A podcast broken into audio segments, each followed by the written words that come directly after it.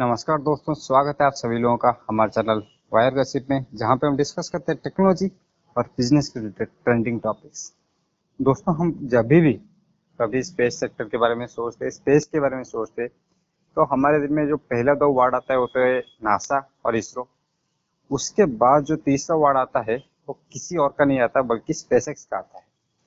तो हम सभी जानते हैं कि स्पेस जैसे कि एक प्राइवेट कंपनी हो जैसे नासा और इसरो गवर्नमेंट द्वारा बैक होते हैं तो स्पेस एक्स ऐसा नहीं है। स्पेस एक्स एलोन मस्क के द्वारा चलाया हुआ है और वो प्राइवेट कंपनी है। लेकिन आपके दिल में ऐसा कभी सवाल आया कि स्पेस एक्स जैसे अमेरिका में एग्जिस्ट करता है, एक प्राइवेट कंपनी स्पेस सेक्टर में काम करती है? इसी तरह का कोई कंपनी इंडिया में क्यों नहीं है? आई थिंक हमारा ये जो इंतज़ार था कि स्पेस सेक्टर में हमारा खुद का प्राइवेट कंपनी हो, इसरो को छोड़ के और भी प्राइवेट कंपनी हमारा हो तो ये सपना बहुत जल्दी पूरा होने जा रहा है। अभी रिसेंटली इसरो ने ये डिक्लेयर किया है, वो स्पेस सेक्टर का कमर्शियलाइजेशन करने जा रहे हैं। तो चलिए इस एपिसोड में डिस्कस करते हैं कि स्पेस सेक्टर का कमर्शियलाइजेशन क्या होता है और किस तरह से हमारे जो स्पेस सेक्टर इकोनॉमी को किस तरह से फ़ायदा देने वाला है। हाँ तो यशरथ जैसे तुमने बोला कि जो यूएसए में है, वहाँ पे एक स्पेसिक्स नाम का एक कंपनी है जो कि बहुत सारे नासा के मिशन कंप्लीट करती है। बहुत सारे नासा के मिशन कंडक्ट करती है। बट इंडिया में अभी तक क्या हुआ है? अभी तक जितने भी मिशन होते हैं या फिर जो भी स्पेस मिशन होते हैं, सब कुछ इसरो के अंडर होता है और इसरो के साइंटिस्ट उसको बनाते रॉकेट बनाते हैं, उसका पेलोड डिज़ाइन करते हैं, उसका सैटेलाइट बनाते हैं, सब कुछ हमारा इसरो के साइंटिस्ट करते हैं। और वो फंडेड रहता है गवर्नमेंट से। मतलब गवर्नमेंट से इतना फंडिंग मिलता है, उससे ही होता है। तो इसमें प्रॉब्लम क्या है? First thing the problem is कि गवर्नमेंट जो फंड होता है, वो बहुत ही लिमिटेड फंड होता है। अगर बाहर का इन्वेस्टमेंट आता है जो प्राइवेट इन्वेस्टमेंट तब फंड ज़्यादा हो सकते हैं। और इंडिया में ये एक प्रॉब्लम है। दूसरी प्रॉब्लम है इंडिया में जो रिसोर्सेस या फिर साइंटिस्ट की कमी नहीं है बट इसरो में साइंटिस्ट लिमिटेड है। तो वो एक प्रॉब्लम हो गया। और बहुत सारे कंपनी हैं बहुत सारे साइंटिस्ट हैं जो कि चाहते हैं अपना खुद का रॉकेट कंपनी बनाने के लिए। और बहुत सारे छोटे साइंटिस्ट जैसे कि आ, हम लोग सुने होंगे आईआईटी चेन्नई का एक जो साइंटिस्ट जूनियर साइंटिस्ट या फिर हमारा जो बोल दीजिए आईआईटी का बच्चा रिसर्चर उसने एक सैटेलाइट डिज़ाइन किया था।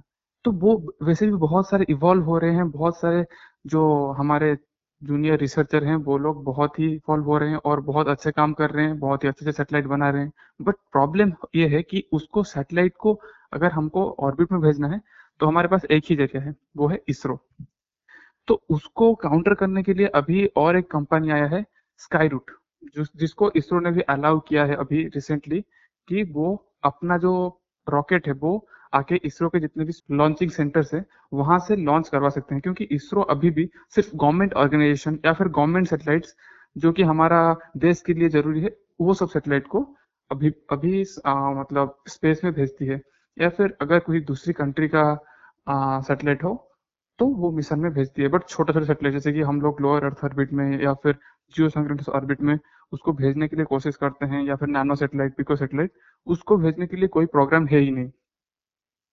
तो ये जो स्टेटमेंट आया है, इसके बाद जो स्काई रूट कंपनी है और अगर कुछ फॉरेन कंपनीज़ भी इंडिया में इन्वेस्ट करती हैं या फिर अपना जो अपना जो रॉकेट कंपनी है वो लाके इधर स्टार्ट करते हैं तो शायद ये सब भी हो पाएगा। मतलब जो छोटा छोटा सेटेलाइट है या फिर छोटे छोटे स्टडी के लिए वेदर स्टडी के लिए, ये सब सेटेलाइट हम लोग प्लांट कर सकते हैं।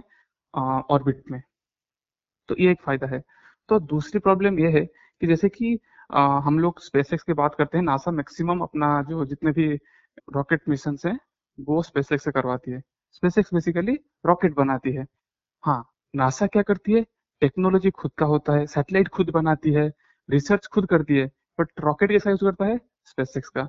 तो मतलब जो कॉस्ट होता है नॉर्मली नासा जितना खर्च करती है एक रॉकेट लॉन्च करने में उससे बहुत कम में स्पेसिक्स से वो करवा देती है वो काम। तो इसरो अगर दूसरे जो प्राइवेट कंपनीज़ है उनको अलाउ करती है तो टेक्नोलॉजी का तो डेवलपमेंट हो, होगा ही। और उसके अलावा शायद ये जो हमारा जितने भी सैटेलाइट्स है वो बहुत सस्ते में ऊपर मतलब लॉन्च हो सकते हैं। हाँ तो इसी के साथ साथ और एक चीज़ भी जो मिस्टर केसीवन ने बोला है कि अभी जो बाकी सारे देशों का ये सैटेलाइट डेवलप करे तो इसके लिए इन्हें बहुत अच्छा अमाउंट भी मिलता है, जबकि इसरो सबसे लोएस्ट कॉस्ट में सेटेलाइट लॉन्च करता है, फिर भी इनका प्रॉफिट मार्जिन अच्छा खासा रहता है।